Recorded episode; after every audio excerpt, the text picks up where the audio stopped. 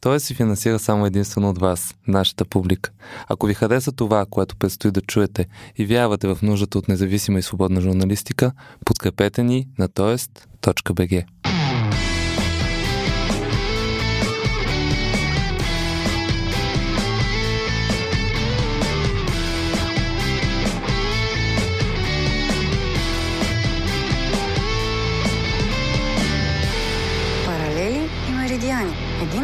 на Тоест.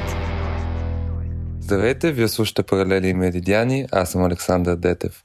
Дните между 23 и 26 май страните членки на Европейския съюз, в това число и Великобритания, избраха новите 751 евродепутати. Равносметката на европейско ниво е следната. Рекордна средна избирателна активност страните от блока от над 50%. Първи места за НП и ПЕС, но загуба на мнозинството в Европейския парламент. Сериозна зелена вълна и нарастване на подкрепата за центристите и либералите от АОДЕ и поредна европейска победа за Марин Лупен във Франция и Найджел Фараж в Великобритания, както и сериозна подкрепа за Лига на Салвини в Италия. В България пет партии излъчиха евродепутати. ГЕРБ спечелиха, Борисов е доволен, БСП останаха втори, Конелия Нинова подаде оставка, но май пак ще си изберат. ДПС излучи три евродепутати, но родолюбеца Делян Пеевски избра да служи на българския парламент, макар и дистанционно. Ангел Джамбаски като водач на листата на ВМРО консолидира подкрепата на националистите. Демократична България едва прескочи прага с помощта на гласовете от чужбина, но все пак Радан Кънев ще представлява обединението в Брюксел. А Десислава Иванчева спечели повече от другите самообявили се за патриотични информации на ФСБ и Атака, чиято коалиция с ВМРО е през същински разпад след меко казано задачаващите нападки във връзка с сексуалната ориентация на Джамбаски от страна на лидера на Атака Волен Сидоров. В фокуса на общественото и медийно внимание в Европа около изборите обаче се оказа Австрия. Скандален запис на вице-канцлер и лидер на крайно дясната австрийска народна партия Хайнц Кристиан Штрахе в който той обсъжда търговия с влияние и осигуряване на обществени поръчки срещу подкрепа за кампанията с мнима племеница на руски олигарх, доведе до неговата оставка, последвано от тази на другите министри от партията му, а в последствие до успешен вод на недоверие срещу целия кабинет на канцлера Курц, който пък спечели европейските избори с над 35% от гласовете. Кои всъщност са партията на свободата и изненада ли един подобен скандал за тях? Какъв е хоризонта пред Австрия след разрива между трите основни партии в Европейската държава? Това ще обсъждаме с Атанас Пеканов, експерт в Австрийски институт за економически изследвания и Самил Георгиев, адвокат и кандидат за евродепутат от Демократична България. С тях правим и равносметка за изборите на европейско ниво и търсим отговора на въпроса защо само 33% от имащите право на глас в България отидаха до урните на фона на рекордната активност в други държави. Преди това ще ви разкажа малко за генезиса на Австрийската партия на свободата в рубриката Паралели.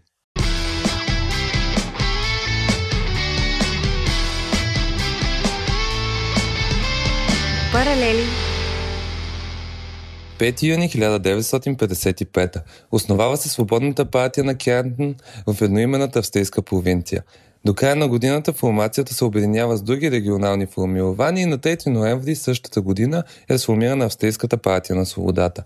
В нея се включват както бивши национал-социалисти, на които е отнето правото на глас след края на Втората световна война, така и радетели на идеята за обединение между Австрия и Германия и опозиционери на двете големи партии по това време, а и до ден днешен Австрийската народна партия и Социал-демократическата партия на Австрия. За първи председател на ФПО е избран бившия бригадирен генерал на Шуц Штафел Антон Райнтхаля. На първите няколко избори, на които се явяват, те получават около 6% от гласовете. През 1999 под ръководството на Йорк Хайдер, Австрийската партия на свободата печели 26,91% от гласовете на парламентарните избори. След това те се включват в управлението на Австрия в коалиция с Австрийската народна партия на канцлера Волганг Шусел. 18 години по-късно, през 2017, партията вече под ръководството на Хайнц Кристиан Штрахе получава 25,97% и отново сформира коалиция с християн-демократите. Този път под лидерството на Себастиан Курц.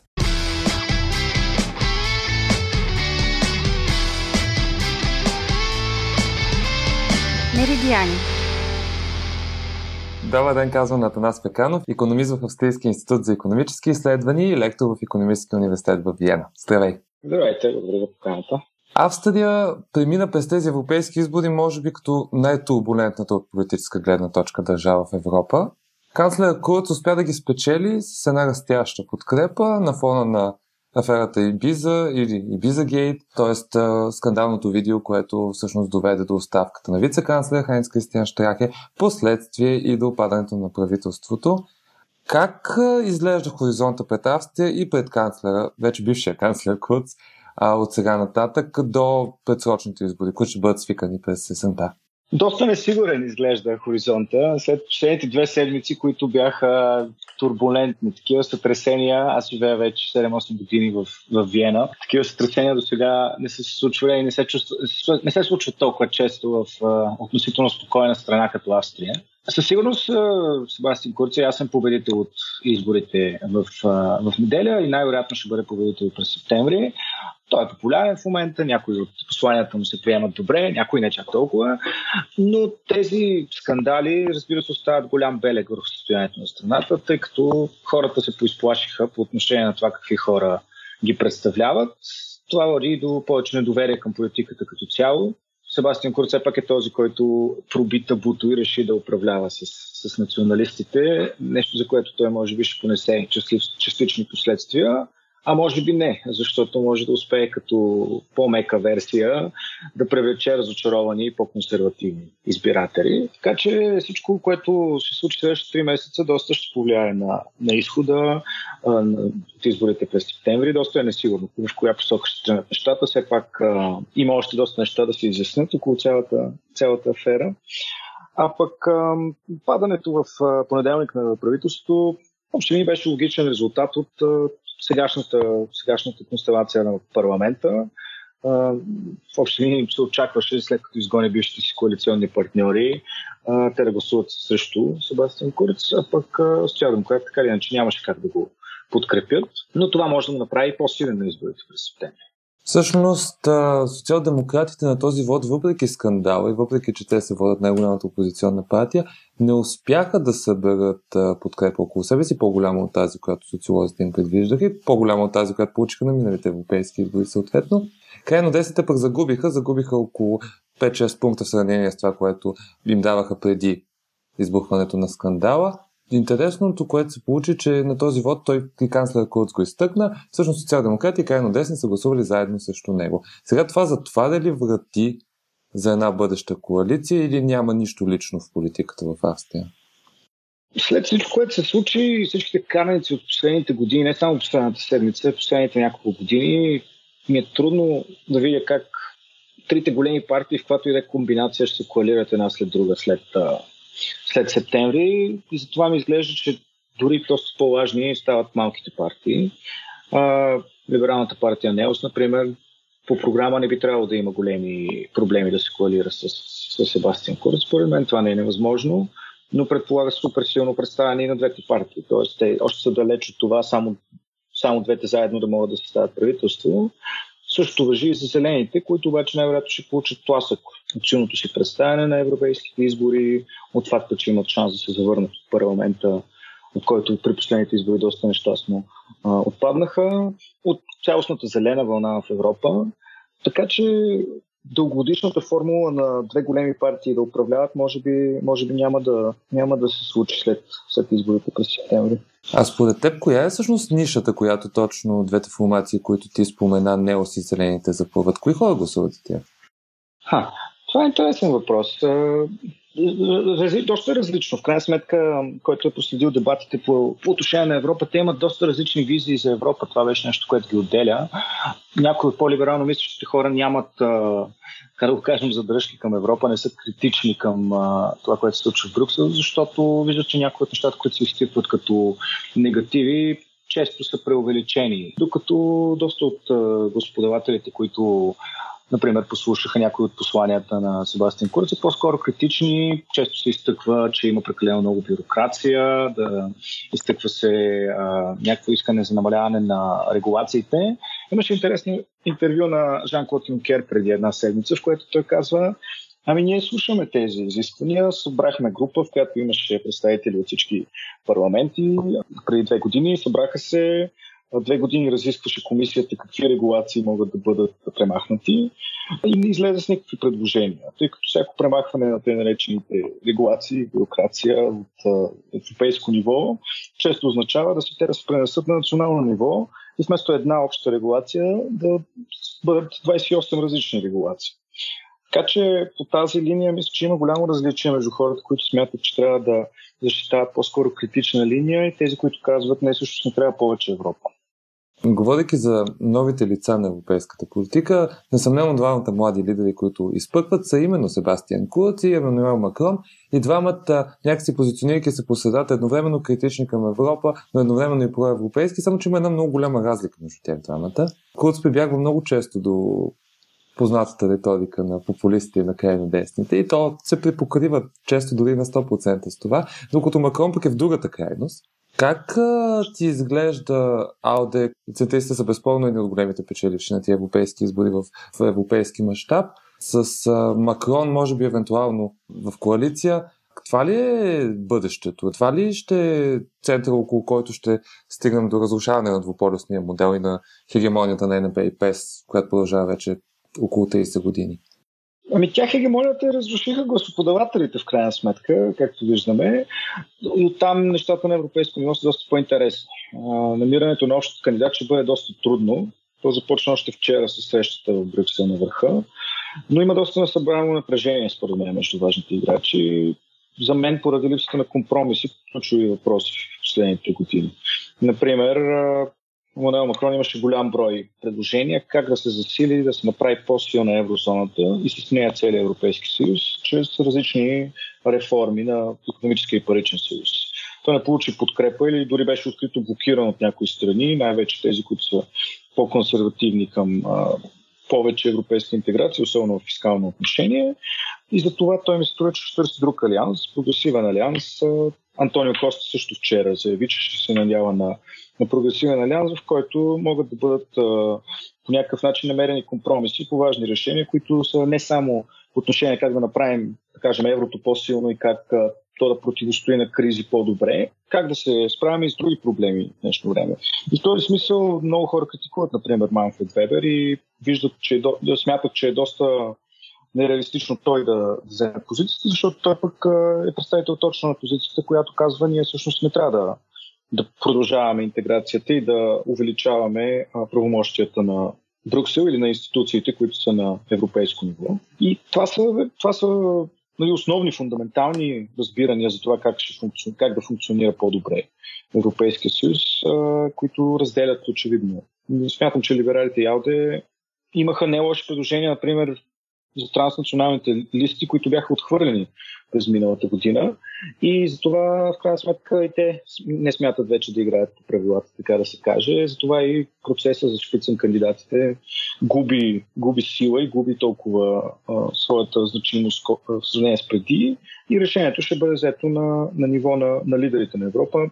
Макрон и Меркел са очевидно най-силните от тях. Новите лидери на крайно десните, те победители ли са според теб по тези избори? Оправдаха ли се очакванията, че ще има крайно дясна вълна, която ще се засили някаква кулминация ще всъщност на тези течения, ще са тези евроизбори? Не виждам да са победители почти никъде. В крайна сметка вчера имаше някакво сравнение. Ако се сравни техния, техните проценти, както и техните представители в Европейски парламент. Единствената им голяма победа е факта, че Салвини, неговата лига, правят невероятни а, резултати в Италия, което нали, вече доста повече резултат не е толкова според мен на това дали те са консерватори и така нататък. В общото разочарование в Италия от нещата, които се случиха в последните 5-6 години. Италия има добре познати проблеми като част от еврозоната. Смятам, че голяма част от населението са недоволни ако си спомним как се стигна до тук, когато Матео Ренци спечели със същия резултат, 40% изборите през 2014, за съжаление, според мен, Европейската комисия не показа а, малко търпение и, как да го кажем, малко повече солидарност, принуди го да спазва доста стрикните правила на фискалния пакт, които в общи линии засилиха рецесията в Италия и продължиха агонията, която в момента доведе до сегашните резултати. Но с изключение на Италия, която както казваме, има специфичен политически пейзаж. Другите страни резултатите са почти същите. Така че не виждам някаква невероятна победа, особено като си има предвид, че всъщност прекалената активност на тези гласове мобилизира доста ча, голяма част от моите хора да гласуват против тях. С това може да обясним и, и зелената вълна, която вижда други проблеми в Европа, които са фундаментални за бъдещето ни. Фокусират се върху климатичните промени, как да търсим решения за тях, а не върху други неща, които, например, в България са на първите страници. За мен малко как да го кажем, прекалено се експонира в България с неща, които реално дори не са, не са такива проблеми в Западна Европа. И както виждате, младите хора в Западна Европа също смятат така. Гласуваха много повече и гласуваха главно за прогресивни, либерални или зелени кандидати. И накрая да те попитам, следейки кампанията в България и тази в Австрия и в Европа като цяло, къде е тази разлика, която доведе до значително по-низката избирателна активност в България от средноевропейската, която премина 50%? За съжаление, в кампанията в България се говореше много малко за Европа, но нека сме честни, това е в повечето други страни така. Да не се обвиняваме прекалено. Според мен най-тъжното на това колко ниска е активността е, че хората са отвратени и не виждат никакъв смисъл. Дори с нажежаването на конфликта между основните партии в България, това още повече отчая хората, защото те явно не припознават, че нито едната, нито другата ще ги представя достойно, нито пък виждат в тях някакво решение на проблемите.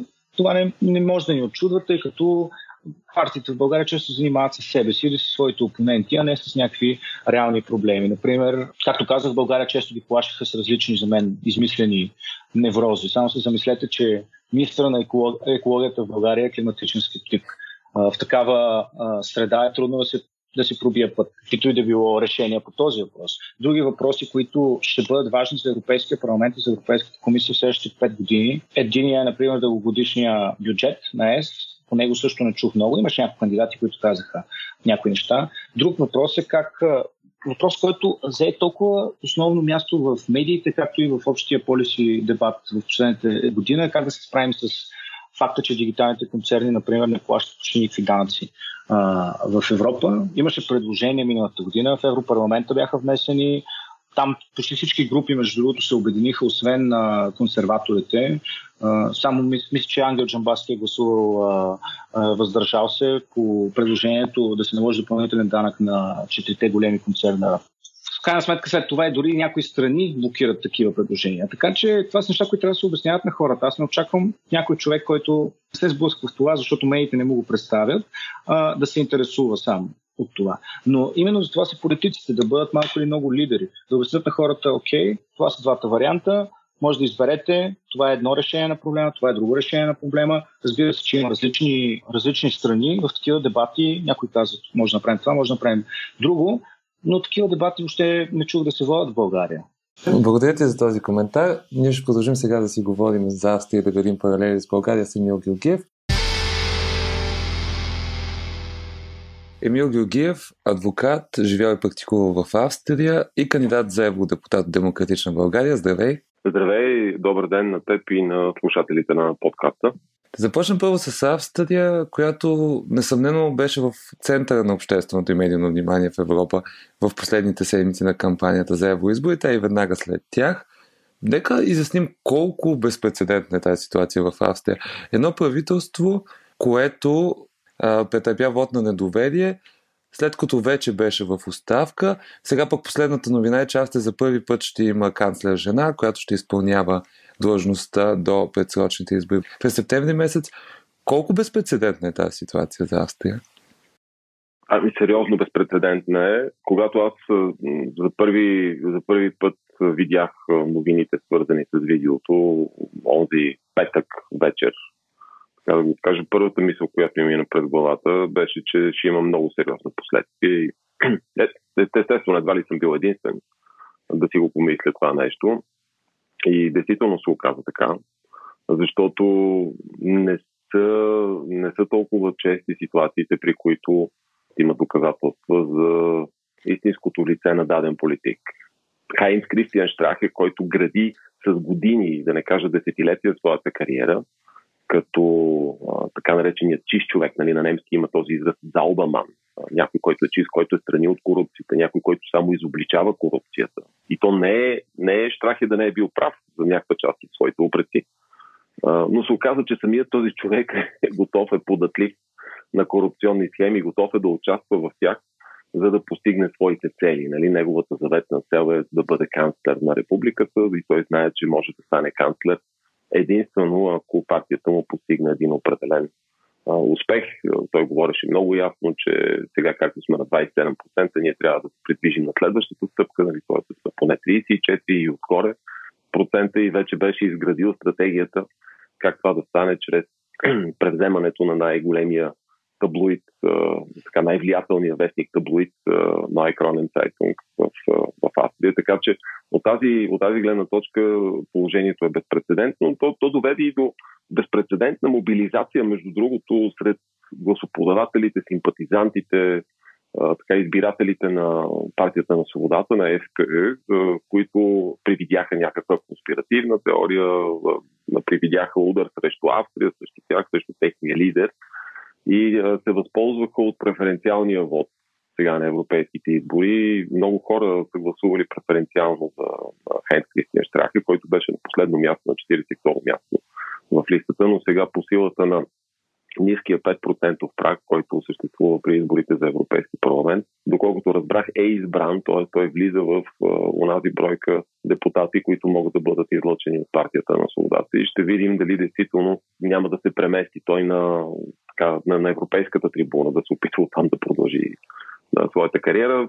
Лично аз бих бил скептичен дали ще го направи, защото ние знаем, ние знаем какво е отношението в Европейския парламент. Той е много по-различен от националните парламенти, да не говорим от българския колко е далече. Там се казват много по- много по-остри реплики се отправят и само си представям ситуацията, при която Штрахе вземе думата, каква ще бъде реакцията на останалите му колеги евродепутати. Така че остава, остава да видим, но действително има много безпредседентности. Случиха се неща, които в Австрия до момента не се бяха случили, като например едно правителство да падне заради вод на недоверие, изразен от парламентарното мнозинство, което се обърна срещу него. Имаше едно супер кратковременно правителство в рамките на три дни, което беше назначено от президента. Сега се назначава ново правителство. Използват се конституционни правомощия на австрийския президент, които до момента никога не са използвани, не са теглени. Тоест, аз, аз изпомням на времето, като сме учили обществено-правни науки, конституционно право, административно право, така са ни ги изтъквали като някакви хипотези, като нещо хипотетично възможно, но винаги се казвали, ама това никога няма да се стигне до там, защото има политически консенсус, нали, там винаги ще има някаква договорка между партиите. Ето видяхме, обаче, че не винаги нещата опират до политическия консенсус и виждаме колко е важно да има една силна институционална основа, върху която да се гради държавността. Значи, оказва се, че австрийската конституция, която е писана от нали, така, световния корифей по конституционно право, нали, признат абсолютно навсякъде по света, Ханс Келзен, през 29-та година. Тя в основата си е от тогава, от 29-та година. Нали, сега има поправки правени. Нали, но тази специална част с правомощията на федералния президент от тогава показва колко мъдро е написана, колко добре е направена, а, така че да издържи на, на кризи като настоящата. Нали. Това е специално за нас в България е много важно да го видят хората, да го разберат а, и да си дадат сметка колко, колко е важна и борбата за институционална устойчивост, наистина за добре работещи институции, така че политическите кризи да не се превърнат в истински държавни кризи. Всъщност, това е другото, което искам да те попитам. Няма ли да се превърне политическата криза в държавна криза през есента? Има ли хоризонт за някакво устойчиво правителство и конфигурация, която може да се случи? Само да кажем, че а, Себастиан Курт всъщност падна от власт един ден след като категорично спечели европейските избори. Сега как изглежда хоризонта пред тях и между другото как изигра той картите си според теб в цялата тази ситуация?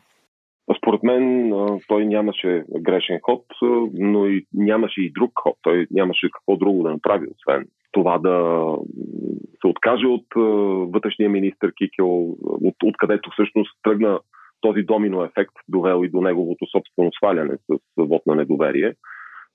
Сега, австрийската политическа конюнктура е изключително проблематична и там, там всичко минава през коалиционно управление. Значи, последното еднопартийно правителство приключва 83-та година. Това просто трябва да го кажем на хората, да го знаят. Последното правителство на, на, на Бруно Крайски, там легендарният социал, социал-демократ канцлер. От там не не винаги е имало някакви коалиции. Австрия и страната, в която най-дълго време управлява така наречената голяма коалиция, съставена от социал-демократи и християн-демократи, което а, води до води до, до сериозния подем и наистина силните изборни резултати вече на по-екстремистските образования, като партията на свободата. Реално, възможните формати винаги са били голяма коалиция между социал-демократи и християн-демократи и оттам на сетне християн-демократи с партията на свободата. Възможен, разбира се, и форматът социал-демократи с партията на свободата, чисто аритметически, но той би бил изключително трудно постижим, тъй като сходимостта между тези две формации е, е, е много по-ниска. Сега, между другото, интересна риториката на Курц, който започна вече, той навлезе в кампания за предстоящите парламентарни избори през есента. Това, с което той се опитва да, да демагогства сред хората, може би ще бъде успешен е. Внимавайте как ще гласувате, защото на хоризонта се задава червено-синьо мнозинство, т.е. мнозинство съставено от социал-демократите и партията на свободата. Очевидно той се опитва да се представи като альтернатива едновременно на социал-демократите и на партията на свободата или на тяхно потенциално обединение и да консолидира около себе си някакъв по-сериозен вод.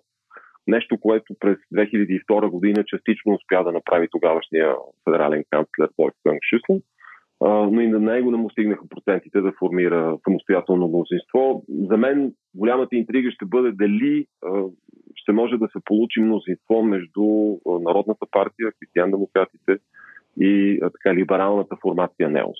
Това би било истинска альтернатива на всичко досегашно, на, на досегашното статукво.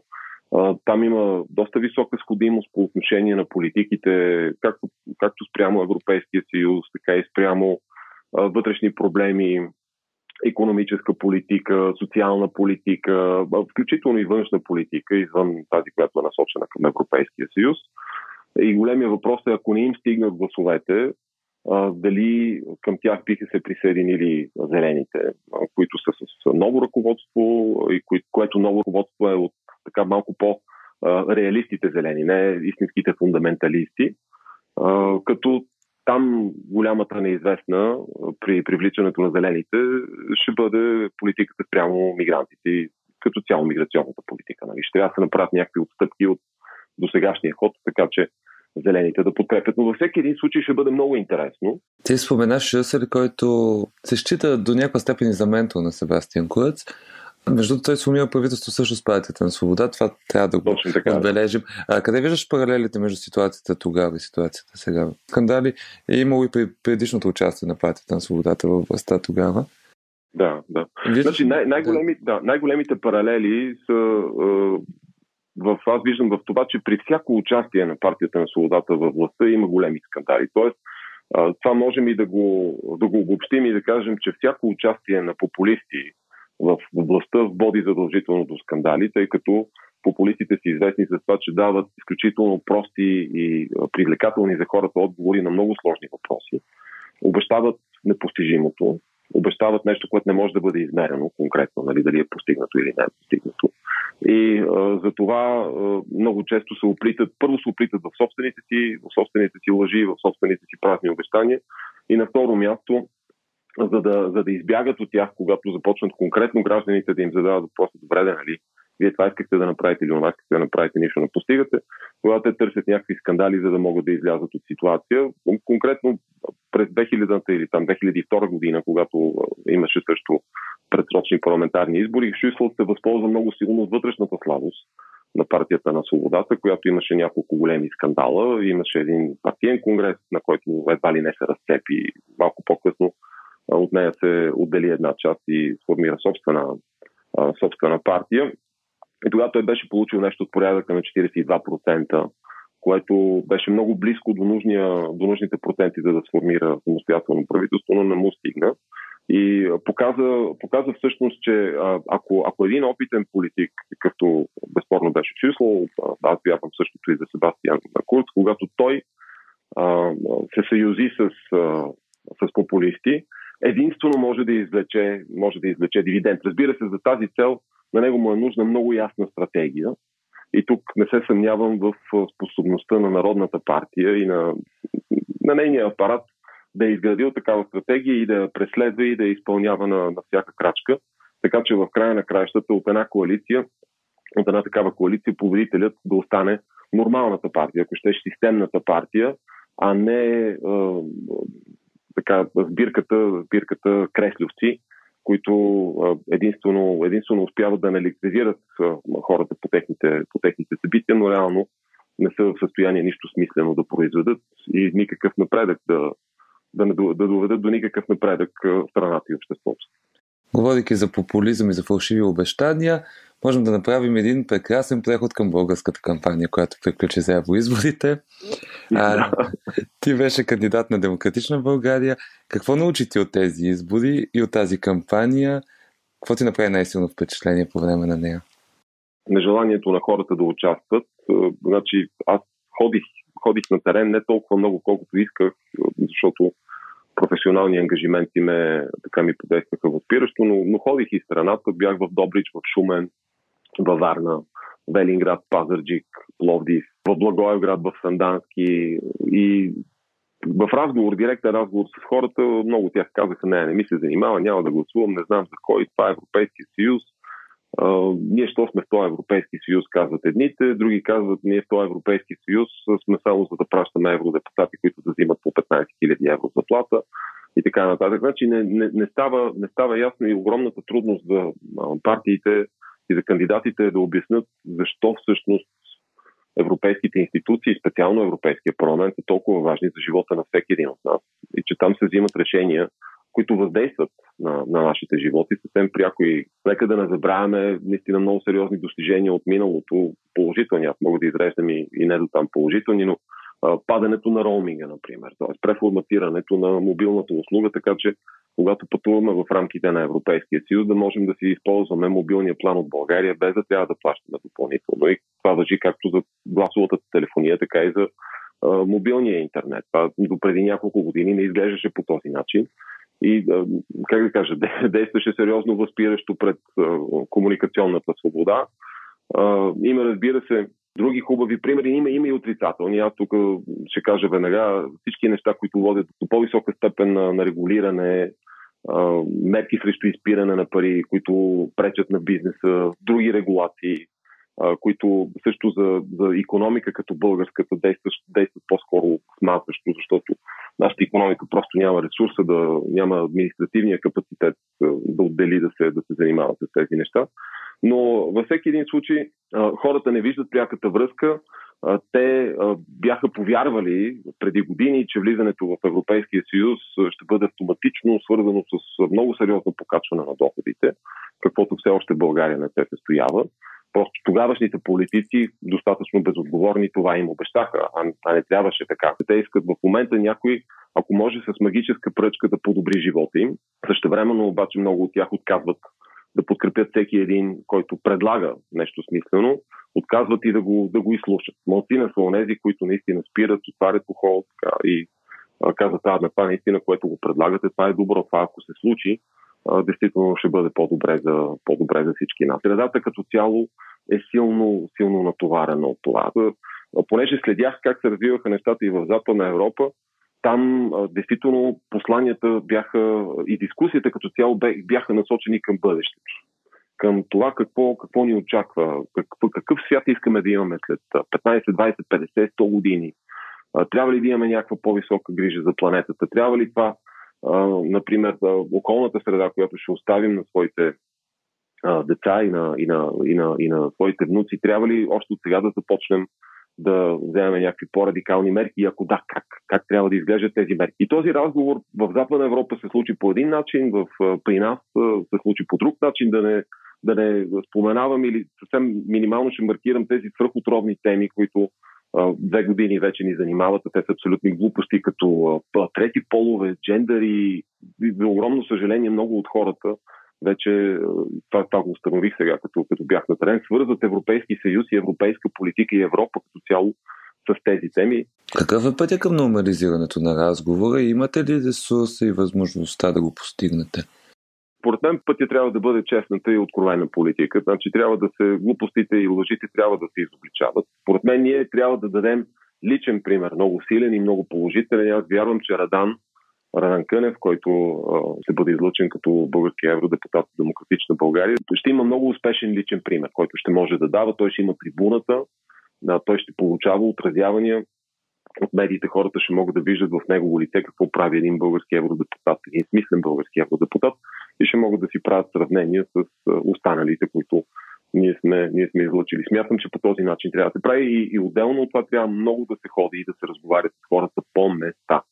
А, както в големите градове, така и в, а, така и в по-малките, за да, за да видят те, че имат, имат някой с когото могат да разговарят, за да могат да изградат някаква връзка с своите представители, а не само да ги гледат по телевизорите, не само да ги гледат как влизат и излизат от скъпите държавни лимузини с охрана на, на НСО, а да знаят, че могат да разчитат винаги на разговор в първо лице единствено число и че пред себе си ще имат политици, които а, никога няма да се страхуват да ги гледат в очите, когато обсъждат всякакви въпроси. Спомена, че трябва да работите заедно и да консолидирате енергията си.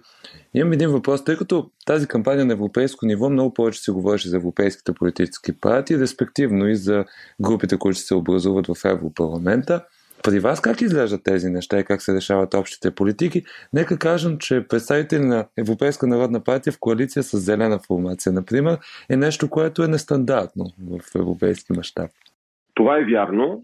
Решенията при нас се взимат съобразно споразумението, около което е изградена демократична България. И те се взимат с, с консенсус, за да, бъдат, за да бъдат поделени, за да бъдат устойчиви. Интересно беше, че при тези избори за Европейски парламент, ако човек разгледа малко 17-тимата кандидати, които, които съставляваха листата, те представляваха едно изключително широко ветрило. Имаше, имаше застъпници на различни виждания, на различни политики, нали, на различна конкретика. Сега, ако вземеш, примерно, Брадан, когато споменах, но и Стефан Тафов, Мария Спирова, Тома Беле, Албена Симеонова от Зелените, не знам, моя моя скромност, ако мога по някакъв начин да, да вкарам в а, тази група.